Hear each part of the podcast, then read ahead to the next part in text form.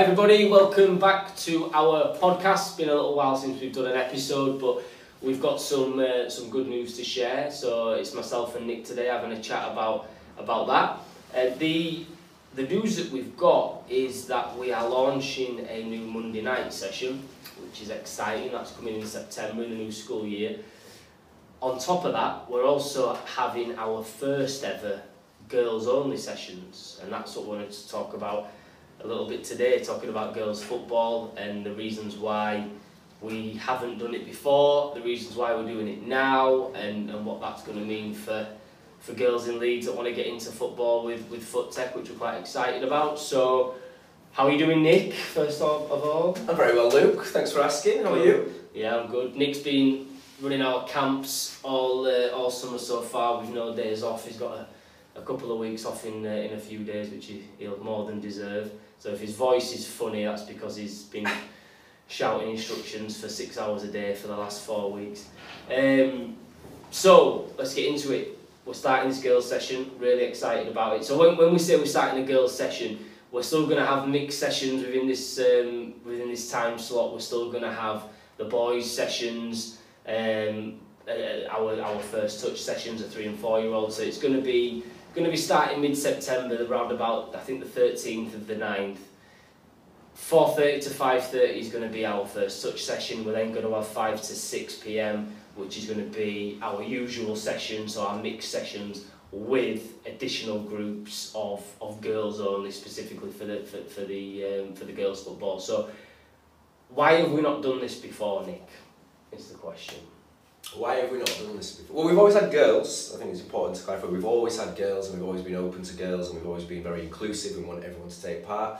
I guess all that's changed during the time when we've always championed the girls coming along with the boys is that we've had plenty of experiences of girls who haven't wanted to do that, have wanted to do it just with girls essentially for, for whatever reason. Um, and as the demand for that has grown and, it, and we've seen it occurring more and more, um, yeah, not doing it is us preventing quite a lot of girls from playing football, I think. So it, that's essentially, we want as many people as possible to play. Um, and this is going to help to achieve that. Yeah, I think we, when we set it up, we always wanted it to be mixed. We'd seen a lot of uh, instances of the likes of the United States. I think Germany were big on mixed mixed sessions up until the older age, which seemed to help their their girls and the boys. A lot of development opportunities for the boys yeah, in that as well.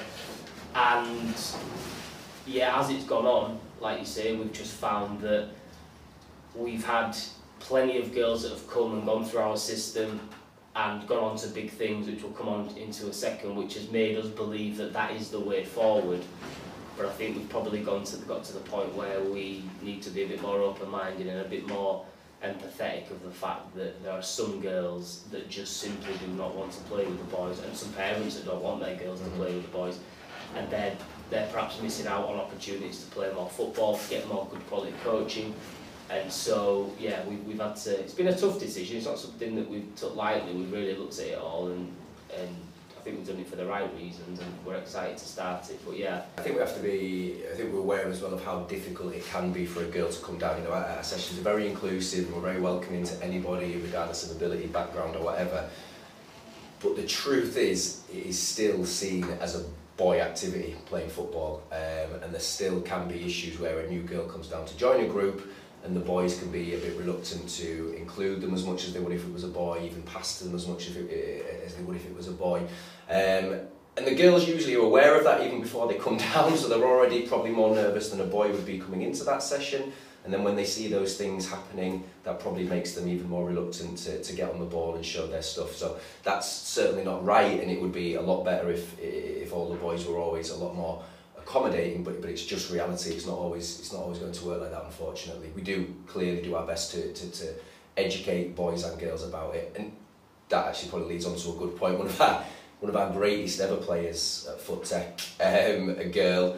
She one of, one of the things I enjoyed most about her coming to our sessions is she boys learn very quickly that you shouldn't be saying things like girls can't play football or girls aren't good at football because this girl was 99 times out of 100 better than a lot of them. So I, I do think there was a huge learning curve for a lot of boys who did play um, with some of those girls, but yet we have to also accept that it is a difficult environment to go, for girls to come into and, and we're going to get rid of a lot of those initial fears and anxieties about coming to training simply by having a girls only session.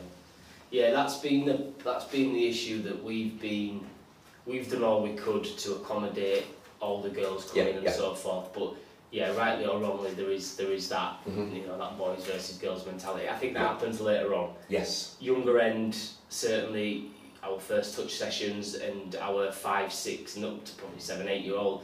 There's less of that. There is. um, they don't really care. They No. just all crack on, and that's brilliant. Something happens round about key stage two, sort of year three onwards, where uh, this this sort of divide happens. Um, but I think the the player that you're talking about, who I think pound for pound is probably uh, should be top three, if not if not the best player we've ever had. Yeah, Uh, definitely. You know, she's gone on to, to, to Leeds United and so forth. Will probably go on further, no doubt. She came down about year two and was just so determined and barely kicked a ball, was so determined.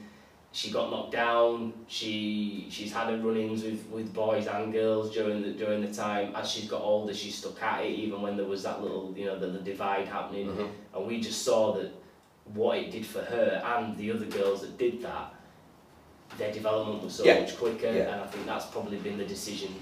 That's been why we've not started because we just said no, they need to do it, they need to do it, they need to do it. But then, yeah, we have to appreciate that. Certainly in your groups, you've had some older players that have come down, and, and again, they've stuck at it and have seen the benefits. But equally, there's, there's plenty that, that didn't like it Mhm. and have maybe missed out as, as, as a result, and that's we want to help the girls' game, don't we? And the girls' game's growing, women's football's growing, it's brilliant to see, but I think we, we've come to a point now where we think we need to do our bit a little bit more, maybe. So it's um, it's exciting though, and we're looking forward to it. And the, the challenges, like you say, for them coming down are, are that, that yeah, you're not gonna you're not always you're not you're not always to feel certainly as an older older player you're not always to feel um, maybe like you belong sometimes um, because you've not some of the some of the girls that have been with us have been with us since sort of five six years old and they've come through it so they're fine they're one they're they're one of the group it's fine but yeah the older players we've seen a little bit of a,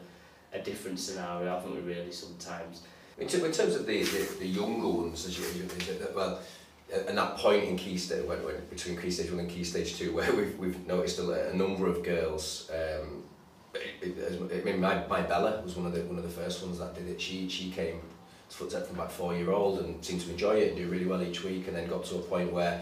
Uh, I think they started playing more at school, at break time, at lunchtime, and at that point she started coming home saying uh, football's for boys, and there wasn't really much much turning back from that point. Thankfully, she's got, she, but she must have had a, a good couple of years away from it completely. She's just started getting back involved and really uh, getting involved in it again. But yeah, it, it, it was something that kept coming up at those at that particular age. So hopefully this will help resolve that.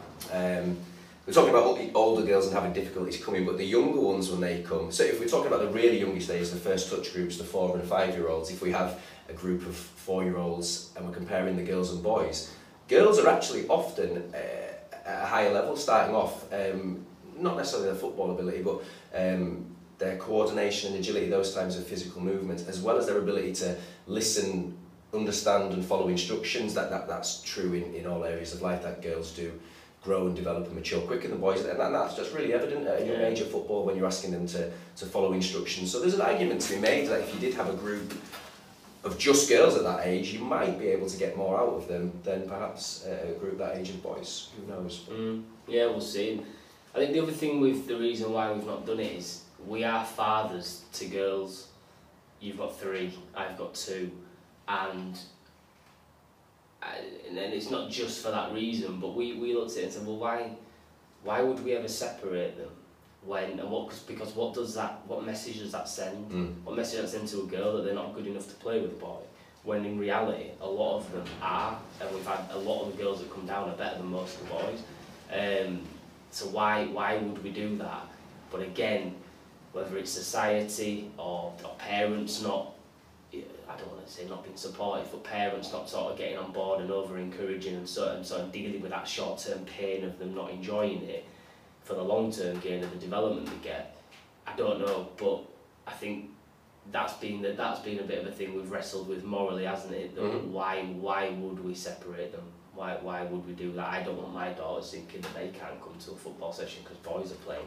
But that's an important point in that we're still going to have our mixed sessions at this at this group at this at this session time because if there's if there's girls there that we feel would benefit more from playing in the mixed groups, we're going to advise them to do that, and we're going to talk to the parents about that, and then it's up to them. It's their decision because we, we still want to provide that opportunity for, for further development. And it doesn't always happen. that then we might have a group of girls that actually it's that group's better than any of the other groups we've got. In which case, stay there. That's better for your development. But if there's uh, another one that they can go into because they're showing the right sort of signs, then we might have that conversation with them and the parent to say, actually, you'd probably be better, you know, over there. But that's that's the thing that we're doing out. We're going to make sure that we've got still got those opportunities for for further development that way, playing with, playing against boys.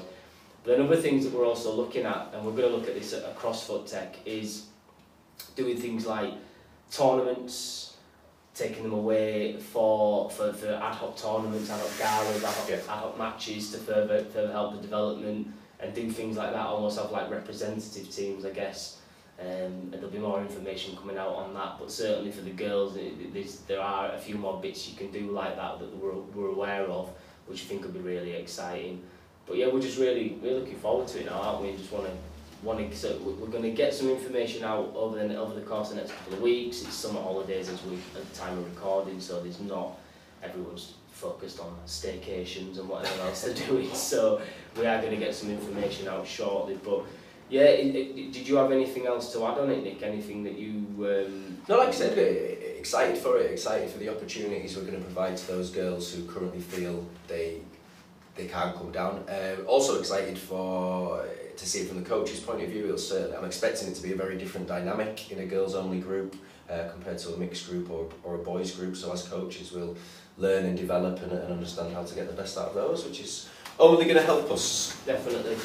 So yeah, we just thought that'd be a nice short and sweet one for uh, a bit, uh, you know, a few updates there as to what we're going to be doing come come September. But we know that there's plenty of parents out there that, that listen to these and follow us on social media that have girls that want to get into football or play football already and want to come to Foot Tech, and, and now there's there's more opportunities for that. So please drop us a line if you'd like to talk in a bit more detail. But as I say, information will be out on our socials and mailing lists and so forth over the coming weeks. Thank you for listening for that to that short one. Uh, we are going to get these podcasts up and running again now that we're, we're back into uh, to some sort of normality. It's been a bit of a crazy few months getting the weekly sessions going again, getting the getting the camps obviously up and running again and the after school clubs and our speed training so we've just not had much time to to do things like this but we're going to be trying to sit down more regularly talking about issues that parents are facing with their children in sport football stuff in general maybe try and do a, a little bit more things aimed at, at coach specific stuff and football teams and things. So yeah, lots lots to look forward to with that. But thanks for your time, Nick. As always, thank you guys for listening, and we will see you soon. See you.